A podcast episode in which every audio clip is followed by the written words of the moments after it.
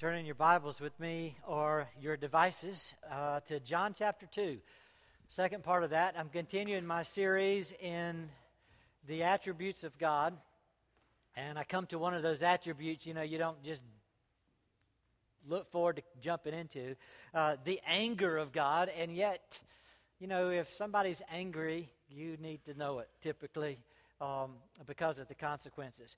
One of the things I realized as you, as you get there to Acts 2, beginning at verse 13, uh, when I became a preacher, I didn't, you know, they, they didn't tell you this in seminary, uh, but you immediately become the head of the church complaint department. And since those days, since I am the head of the complaint department, I've been uh, compiling a list of, you know, church complaints, things that people get upset with uh, especially related to church. And you can imagine, you know, some of the stuff that's on, on my list. Uh, people get upset over the time of the service, over the length of the service, over the temperature in the service. Sometimes over the hypocrites that are leading the service. Uh, there are other things we get uh, upset with sometimes over the volume of the service, over technical uh, glitzes uh, in the service. Um, you can you can add to the list, but as you think about that list, evaluate with me this: How many of the things on that list do you ever read in the Bible Jesus getting upset with? See, that changes things. I want to be mad at what Jesus is mad at. I want to love what Jesus loves. And when we compile our own frustration list, we need to ask is Jesus frustrated at this? I mean, do you ever read in the Bible, you know, Jesus saying something like, New Cove, uh, what's with 9.30 services? You know, you know 11 o'clock is the holy hour. What are you doing? Or New Cove, you know, what, what's up with the volume? I mean, crank it up. Let heaven ring. Are you ashamed of me? Do you ever read something like New Cove? One of my favorite complaints, it's on my list. Someone, not just someone, a number of folks have told us, What's with no half and half cream for the coffee? and I could just hear Jesus saying, Don't you know you can't grow a church without real cream? What do we really hear Jesus frustrated with? I think you could make a case for Jesus frustrated with hypocritical preachers, hypocritical teachers. We can do that. But anything else on the list? Does anything else really frustrate, aggravate, make Jesus mad? Well, we come to a passage of Scripture in John 2 where you're probably very familiar with it, where Jesus runs people out of church because he's angry. He's mad. He makes it clear. He demonstrates his anger. Um, and it's not over any of those things that are typically on our list. It's not so much about the hypocrites, that comes later. It's during Passover. And you have to understand when you see the word Passover here, that Passover can mean an event, it can mean a day, it can sometimes mean a week. Because Passover they, you offered the Passover lamb, but it was the beginning of the feast of unleavened bread. So a lot of times the word Passover refers to that entire week. And that's the way it is in this passage, John chapter 2, because if you got that entire week, you've got animals being brought to the priest to be sacrificed all week long.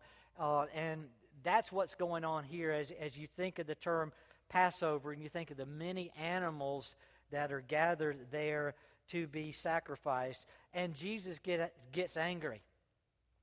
And before we get into Jesus' anger, I just wanted to kind of qualify it with a few passages. I, I, I put down on your outline Psalm 90, uh, uh, verse 11. Uh, we also had Psalm 103, which was was was up here on the slide with that uh, just a little while ago. I love the Psalm 103 passage, which says Jesus is slow to anger abounding in loving kindness and compassion and mercy. Uh, don't forget that. Jesus doesn't fly off the handle. So if he gets angry, it's only after an, a time of patience. He is slow to anger.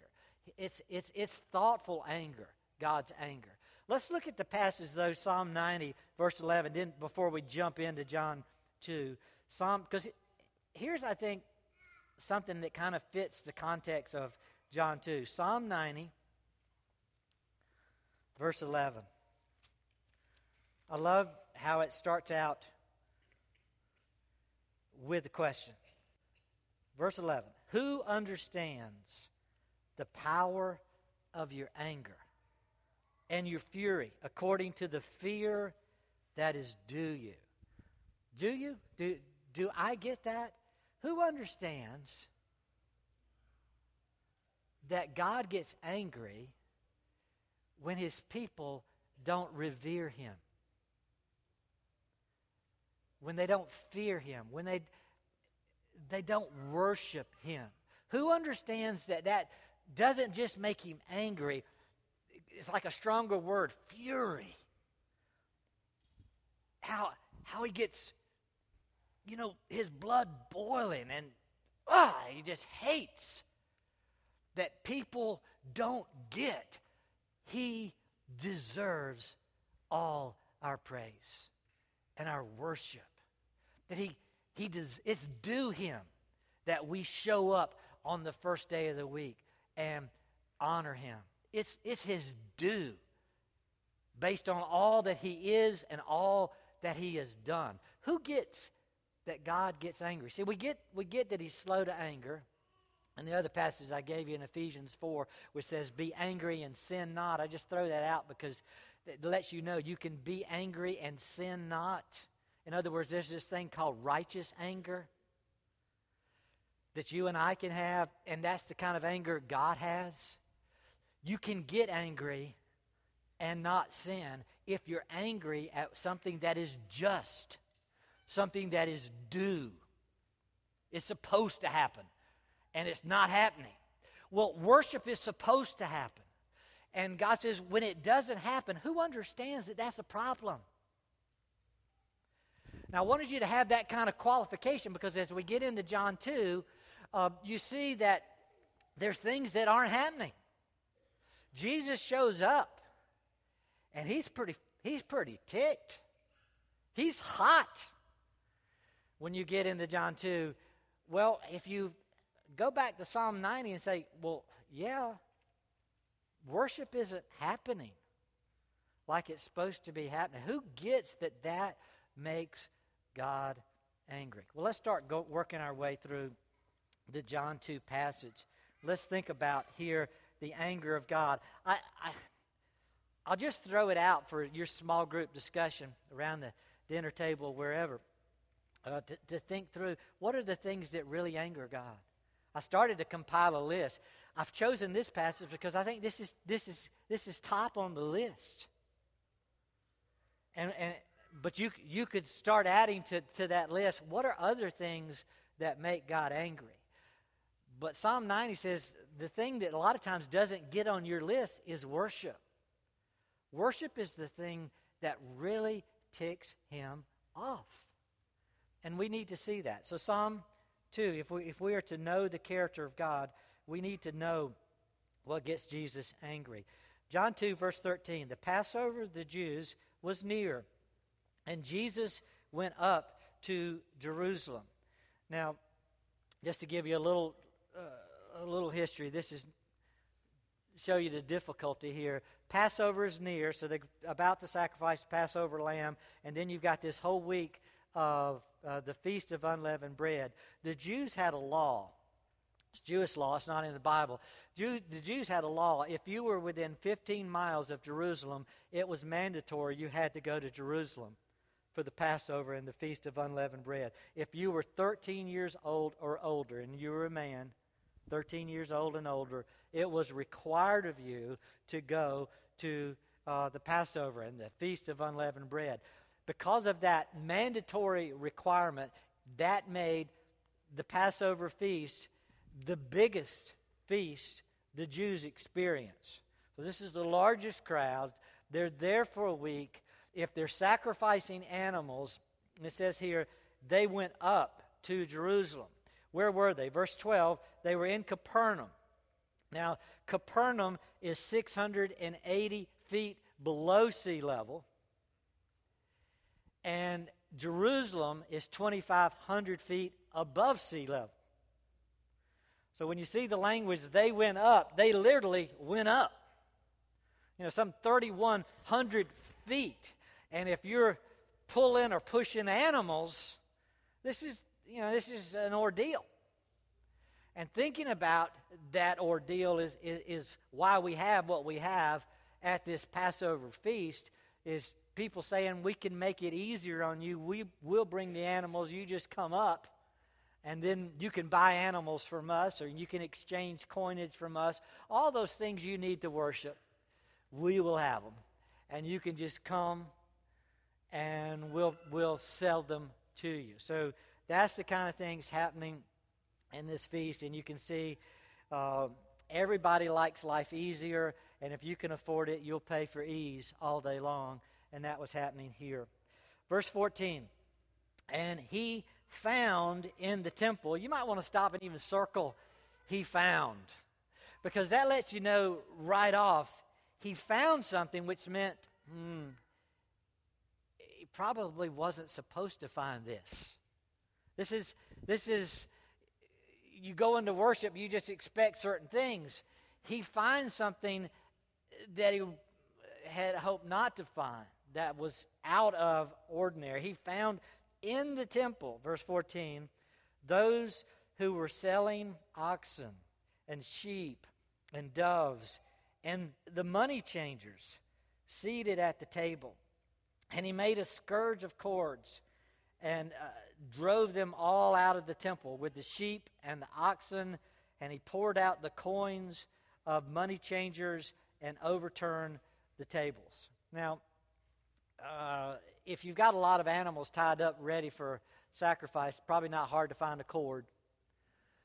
So Jesus found some cord, wrapped it up into some sort of whip, and goes into the temple and starts using that whip and running people out of the temple. And not only people, but the animals as well and then there's people setting, had, had tables set up with coinage. You needed to worship, you needed to give your tithes and offering in the Jewish coinage. So if you had different coinage, you could exchange it there. So that's what the money exchange that was going on uh, there. Mark chapter uh, 11 tells us that Jesus considered these people robbers. He says, You're making my house of prayer a robber's den. So instead of calling them money changers, he calls them robbers uh, in, in that place. So you understand what's going on. They're exchanging goods with you, but they're, they're making a good profit. They, it looks, instead of looking like a worship service, it looks more like a farmer's market. And you see people buying and selling um, all of their stuff with the clear understanding that they're those there making a profit on the whole deal. Well, Christ has a, a, lot of zeal. Verse 16, and to those who were selling the doves, he says, Take these things away. Stop making my father's house a place of business. Uh, a robber's den is another description he gives of that. Verse 17, his disciples remembered that it was written, Zeal for your house will consume me. That comes from Psalm 69. So interesting. The thing that um, the disciples pick up on is Christ's passion, his heart, his zeal. He was, he was consumed with zeal. Have you ever seen a, um, a little dog fight a big dog or a little cat fight a big dog? Or, you know, if you've seen that kind of thing, uh, and you've seen the little animal win, you quickly realize it's not about the dog in the fight, but it's about the fight in the dog. And that's what they were impressed with here. There's nothing in the language that says Jesus was big. Matter of fact, he was unseemly. There's nothing that he was powerful. But there was something about his zeal. his passion, his fight, his furor. I mean, he goes into the temple and he sizes it up and quickly sees he has found stuff there that shouldn't be there. And it's when you realize you've done something wrong, sometimes it doesn't take a big man to show you. Somebody just points it out and you kind of cower down. You could take him, but you know, there's that guilt. Ah, he's, he's right. So he gets this whip and he starts whipping around and he makes it known that they shouldn't be here and they shouldn't be doing what they're doing. And he quickly drives all that out, and the disciples watching this take place are overwhelmed with Christ's zeal. It says, it said that when the Messiah would come, that zeal for worship, zeal for the house of prayer, the house of worship, would consume him. And there's one thing that's clear about Christ at this point is he's he is consumed with a passion to purify and clean up the worship that has become so polluted with consumerism. That's what's taken place. Everybody gets it. Uh, you know, we're all zealous. Let's stop for a little application. We're all zealous for something from time to time. Evaluate your zeal. You know, we're, we're, we're zealous for work, we're zealous for uh, entertainment, we're zealous to eat. You know, what, what, are we, what are we known for? You know, do, do, do people say of us, man, he, she knows how to find a bargain? They're zealous for the bargain. They're zealous for good work. They're zealous for their business practices. They always do good at making a profit. Or do they see our passion for our, the things that entertain us? He is he's a golfer. He's a hunter. He's a fisherman. He's a real sportsman. She's an athlete. She is an academician. She's a businesswoman. I mean, how do people characterize your passion and does anybody ever characterize you as your passion is he, she is a real worshiper of God? Zeal for the Lord's house consumes us. See, that's what the disciples saw of Christ. And I think with the conviction, that's the right zeal in this place. And Christ is the only one with it. Everyone else has to be pushed out, saying, if you're not here consumed with the worship of God, then why are you here? And Jesus takes the whip and says, Leave. This is my Father's house. And there should be worship in this place, not this consumer mindset of being here to facilitate and get, get, get for yourself. I mean, clearly they were investing in themselves more than they were investing in God. Well, let's go on. Verses 18 to the end. Then the Jews, the Jews then said to him, What sign do you show us as your authority for doing these things? Now, Jesus, I think, by his own acts, actions, already made it clear why he's doing these things.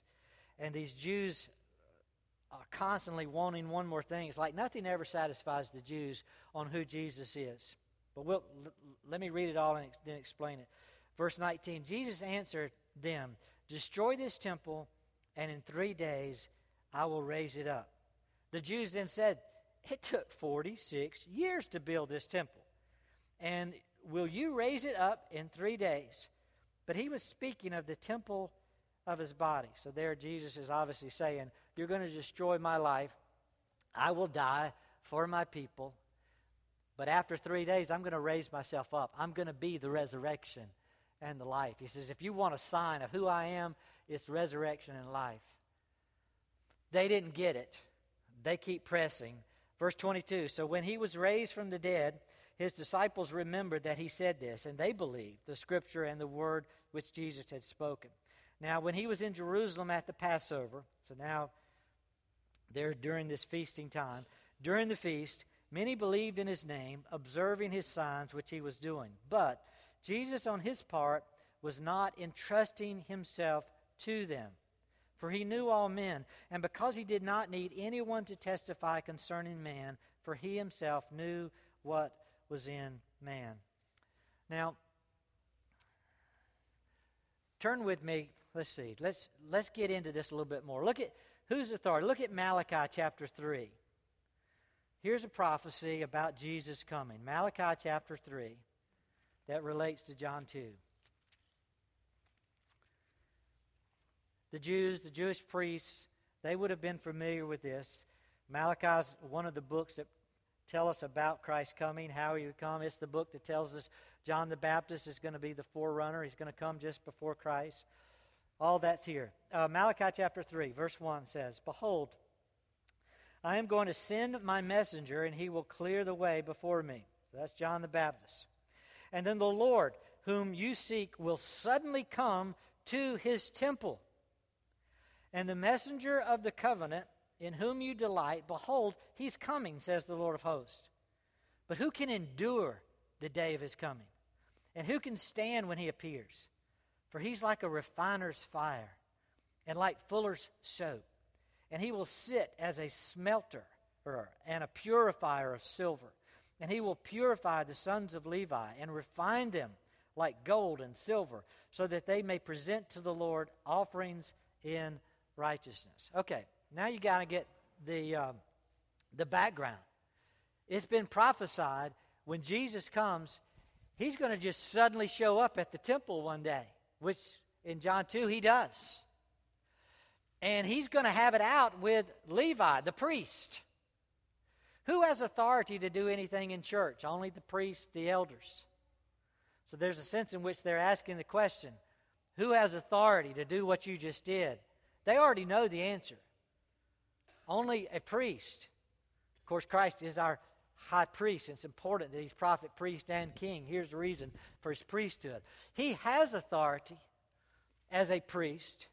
John the Baptist was a priest. John the Baptist's dad was a priest. Christ at his baptism was ordained a priest. So he comes into the temple with authority. And Malachi 3 says not only does he have authority, because he comes right after John the Baptist, who was a priest, who ordained him as a priest. Not only has priestly authority, but he has prophesied authority. God has already said he will come, and when he comes, what will he do? He'll purify, he'll clean things up because things are a mess. Things are polluted with this consumerism mindset. And he will be focused on people's heart. Verse 3 the Lord wants offerings in righteousness.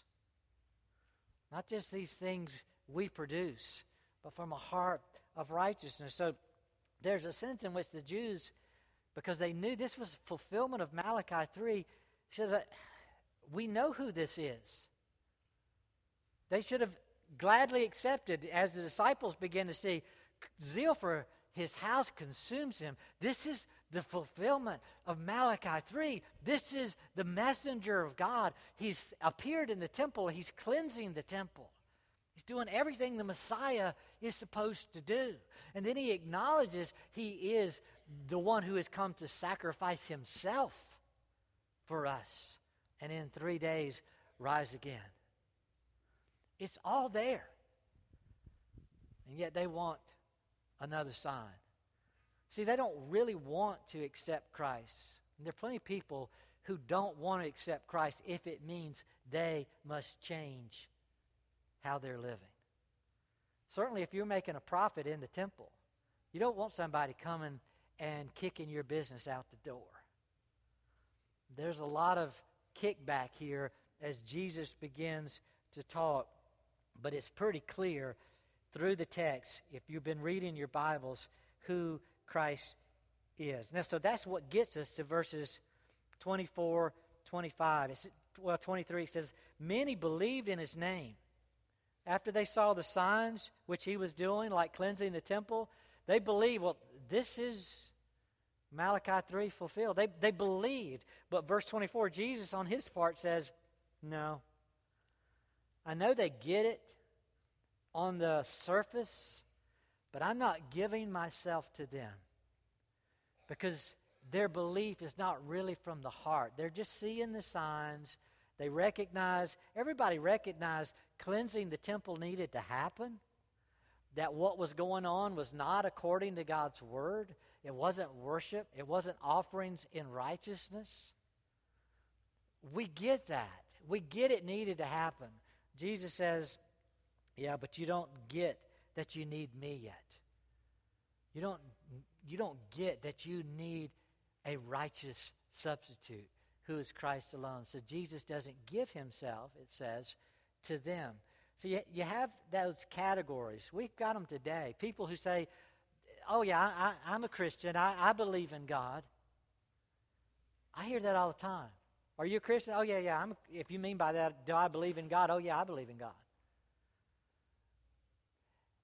Take it further. Well, does zeal for the Lord's house consume you? And you'll get, what? Nobody's ever asked me that question. I, I don't even know what that, that means. Well, are you overwhelmed with the sacrifice of Christ for you? That you can't but help to start your week with God, that you seek Him first and you adore Him most and you obey Him best and you live for Him. See, that's a whole different story than, oh, yeah, I'm a Christian, I believe in God. And Jesus says, those people who say, oh, yeah, I'm a Christian, I believe in God, said, I don't entrust myself to them. Which means the real issue is not, have you given your life to Christ? The real issue is, has Christ given his life to you? Because many people will give their lives to Christ, but that doesn't save you. Salvation is a God thing. God must give his life to you. He must give you something you don't have, me something I don't have, and that's called righteousness. I need the righteousness of Christ credited to my account, or I'll never be holy before heaven's court. I need God to do something for me. And it's clear here, Jesus, I'm not doing that for this crowd. I'm not giving myself to them. Well, stop and evaluate and apply again. Has God given himself to you in the person of Christ? And you, if your answer is, well, I'm not sure, I, I don't know, or maybe the answer is just no, and you say, I don't like that answer, so I'm a little reluctant to acknowledge it because it, quite frankly, leads me to despair.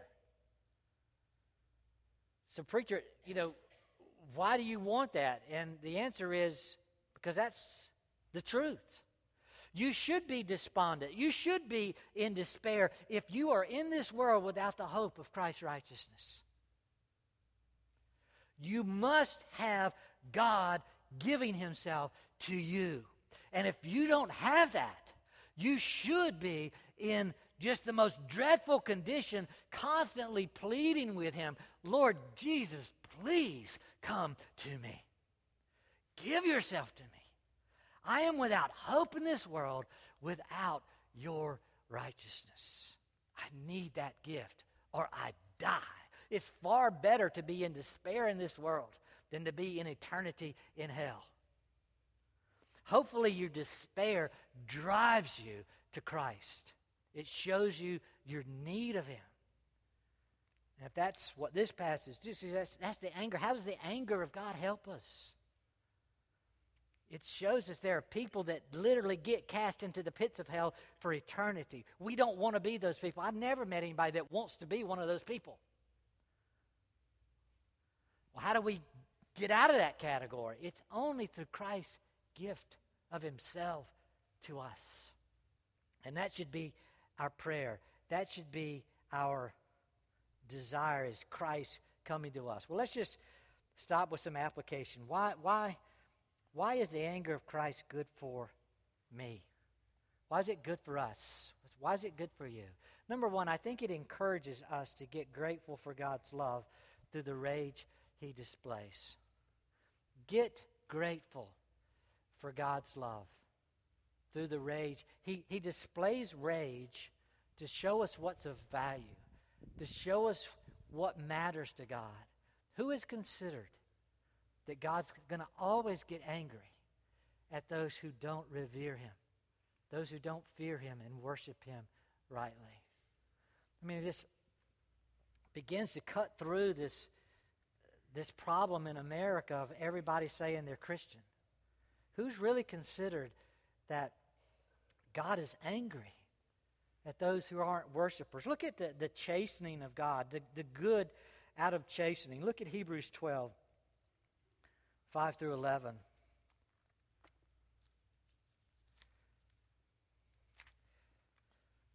You know God chastens us, right? He comes. He's, he's here. He's, he does this. Uh, Hebrews 12, verse 5. Uh, Have you forgotten the exhortations uh, which is addressed to you as sons? My son, do not regard lightly the discipline of the Lord. Do you ever regard discipline from God as, you know, I don't need this, God? He said, don't do that. Have you ever gone to your parents and told them thanks for spanking you? You should at some when you get when you get mature, that's what you'll do. You know, I think I was about 55, but anyway, at some point you you go to your parents and say, you know, the discipline was actually good. You you corrected me. I was on the wrong course. And that was good that, that you corrected. And God is saying here, He says, don't that's what we need to do. God, I I feel the chastening. Life is not sweet right now. I, I'm being chastened, God, but I know that's good for me. And so I'm grateful. Says, Don't faint. We'll keep on in Hebrews 12. Don't faint when you're reproved by Him. God reproves us. We, we need to say, Lord, I need this because obviously I need correction. For those whom the Lord loves, He disciplines and He scourges every son whom He receives. I think that should have been the answer of everybody in John 2 all the priests who were in the temple, who were in the room, when Jesus comes in with this scourging whip, they should have bowed down and said, Thank you, Jesus. We need this. We know we're corrupt. We know the, what we're doing in this place is wrong. And you're pointing it out. It's painful. It's not, it's not pleasant, but it's good. It's good to be scourged by you so that we can get back to a worship that's pure and right. Verse 7 It is for discipline that you endure God. Uh, endure. God deals with you as with sons. For what son is there whom the Father doesn't discipline? But if you are without discipline of which you have become partakers, then you are illegitimate children, not sons. So you're not Christians if you don't have God chastening you. Furthermore, we had earthly fathers who disciplined us, and we respected them. Shall we not much rather be subjected to the Father of spirits and live? For they disciplined us for a short time as seemed best to them, but he disciplines us for our good, so that we may share his holiness. All discipline for the moment seems not to be joyful, but sorrowful. Yet to those who have been trained by it, afterwards it yields the peaceful fruit of righteousness. Get grateful for God's love. God's love is many times demonstrated in his discipline, in his correction. Um, as I thought about that, what, what would it take for us as a church to be wholeheartedly welcoming Jesus in to our church with a whip? Would we invite Jesus in with a whip? Say, Jesus, please come in and purify us. Knock out of this place everything that is not reverent, that's not pleasing, that's not consistent with your word. Lord, cleanse your temple, cleanse your people, fill us with your righteousness. Let it be about you.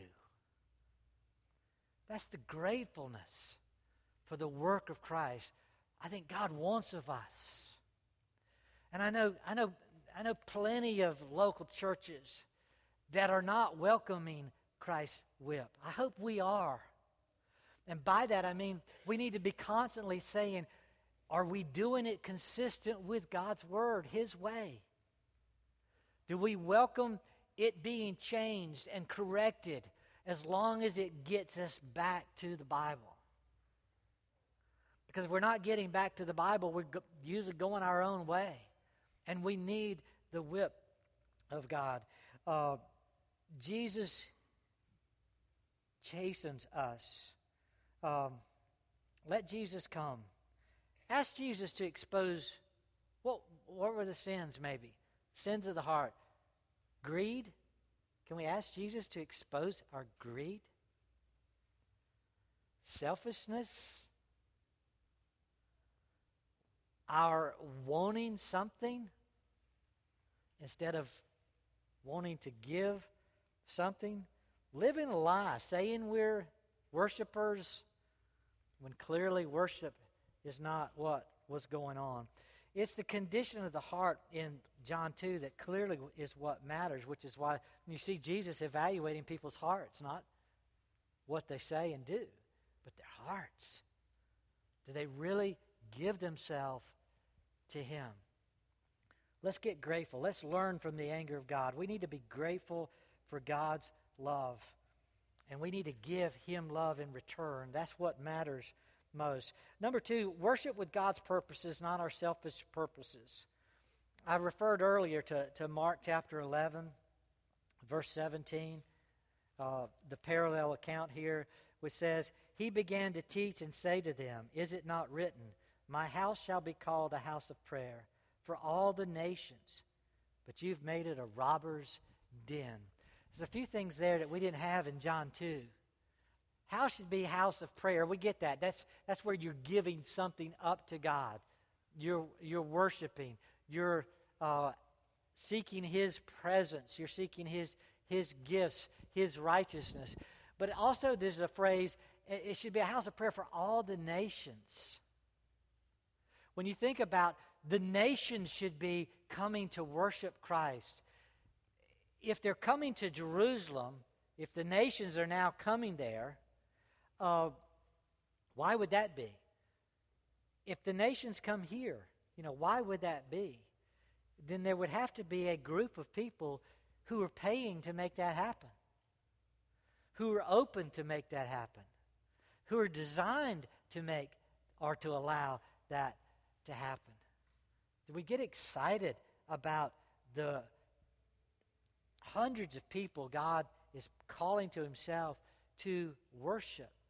I know lots of local churches that they don't want the nations in the church because that so, so changes us.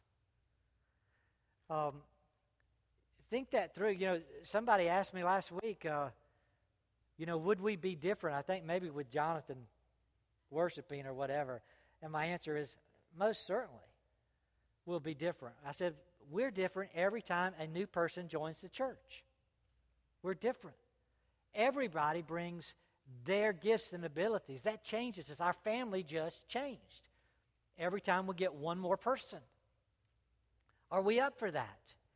But we're up for it if the worship isn't about us if it's about this is one more person to praise God. That's what we're about. It, the house should be filled with the nations, people who are gathered for this purpose of giving God their requests and doing it all with thankfulness and gratefulness. We have a tremendous ministry here at New Covenant that just overwhelms me at times. You, you look at the statistics, over we have over a hundred visitors every year that we never invite. They just show up. Some of you are here this morning. Praise God. God's bringing us people to worship in this place. And some of those, is, uh, we're becoming more and more diverse from, from various nations. We want every tribe, nation, and tongue to, to worship God. It's about God. So, are we committed to, to give God praise that we'll, we'll pay for that. If you're a visitor here um, this morning, I don't ever want a visitor to, to come and think, well, the only thing those people want from me is my money. Imagine the farmer's market, the temple, the money changers. Walk into that place, the only thing they want is my money. They want me to exchange this for this, and they make a profit, they want my money. They don't really care about me. They care about themselves. They're investing in themselves. They're investing in getting rich off of me showing up. Whereas Jesus says, throw all of that out and invite the nations in, which means we have to pay for it without making anything. And we should always be willing to tell our visitors, don't pay, don't, don't give. We're very much willing to give for you so that you can hear about the glories of Christ. We're so grateful for what God has done in our life, we will pay the cost. Christ paid it all for us. So we're glad to pay for you. Don't pay a thing. Let us pay it for you. Because that's what our worship is about giving to God what He wants so that He's pleased, so that the good news of Christ can go to many without cost. You see how the money changers missed all that? I mean, we don't want to miss it. We want to be grateful for God's love, and we want to worship without uh, selfish purposes to give to God. We, um, how do you know you're not greedy towards God? Greedy in worship. I mean, it, Christ clearly exposed it here. Like, you know you're not greedy, I think, when you're clearly giving to God what God has asked and what God requires or what God has designed. And not only giving that, but giving even more. That you know you're not greedy when you're you're overwhelmed with gratefulness, and it's like whatever you want, I, I'm, I'm glad to give it up. That's not a greedy hand. A greedy hand's, I want to hold on to this. You can't have this. It's mine. Uh, a generous hand is, take what you need, Lord. If God says, give me 10%, okay, it's yours anyway. You gave me the whole 100%. I can live off 90. I'll give you 10. Gladly. Give me more than that. I, I, I want to build a sanctuary. I want to do this. I want. Okay, sure. You know you're not greedy when you want to give up. You know you're, you're in this category. I'm, you're a genuine worshiper, not just somebody who believes in God. I believe in God, yeah, but I don't want to really invest in His worship. You know, it amazes me the number of people who don't want to invest in God's worship that claim to be believers. And we've had people here for 30 years who've, who've never given a dime. It's like, really? Got nice cat house, nice cars. And would you entrust yourself to someone like that? Who never gives to God his due, his reverence, and even beyond that, I mean, you can evaluate that. It's, it's just, it, it's not about rules. It's about, God, you've saved me. What do you want? God says, worship me, give to me, love me, adore me, build a house for the nations. God, you saved my life. By all means, I'll do anything. I give, I pour out myself to you. Evaluate your greed, let it be exposed See it in the context of Christ's anger at those who really don't want to worship. And then, third, learn to worship as heart givers and not market consumers. You know, uh, years ago, I wrote a little pamphlet on fundraising, fundraising not to be done in the church. And it was all about this that Jesus, who did he run out? He ran, ran out the fundraisers. When you have the church, and the church does not want to be a giver. The church does not want to be generous. The people with gifts and abilities to do business come in. And they say, we, we can show you ways to generate income to run the church. Those are your fundraisers. They have gifts and abilities. You, you can start making a profit. Not only will you have enough, you'll have more than enough if you'll do it this way. And, and those are the very people Jesus ran out. He says, I want people who, from the heart, just give to me, who fear me, who love me, who adore me, who don't have to be coaxed into it, who don't have to be, be told, well, you'll get this in exchange for this. He says, I don't like the exchangers. I'm the giver. I give my life. You don't exchange it with anything but sin, which I cast as far as the east is from the west. I mean, I give. All I want is worship. I mean, do we have that heartfelt response to God, or do we have that consumer mindset? Well, what do I get? I loved Psalm 103 that, that Jonathan had us reading and singing uh, because it, all the way through the psalm, is bless the Lord, O my soul. Evaluate when you come to church, or do you find yourself saying, bless the Lord, or bless me, Lord? Big difference. Bless me, Lord. Give to me, Lord. I need this, this, and this, Lord. Or is it, Lord, it doesn't matter whether you ever give anything to me again. You've given to me Christ. If you've given to me Christ, how will you not with him freely give me all things? Bless you, Lord. Bless you, Lord. Bless you, Lord. I just want to give to you, Lord. You want singing? I'll give you singing. You want prayer? I'll give you prayer. You want 10%? I'll give you 10%. You want my kids? I'll give you my kids. You want my wife, my husband? I'll give you my whole household. As for me and my house, we will worship the Lord. Are we consumers or are we givers of God, to God, for all He has done? Let's pray. Father, it's tough to sit under the fire of Christ. He's a refiner. He's a purifier. And Lord, we're sinful. We're polluted. We're corrupt. We're selfish. Father, we need the refiner's fire. We need to be changed. We need the conversion that only Christ can create and cause. Make us new in Christ. Cleanse us. Take our sin, O oh God.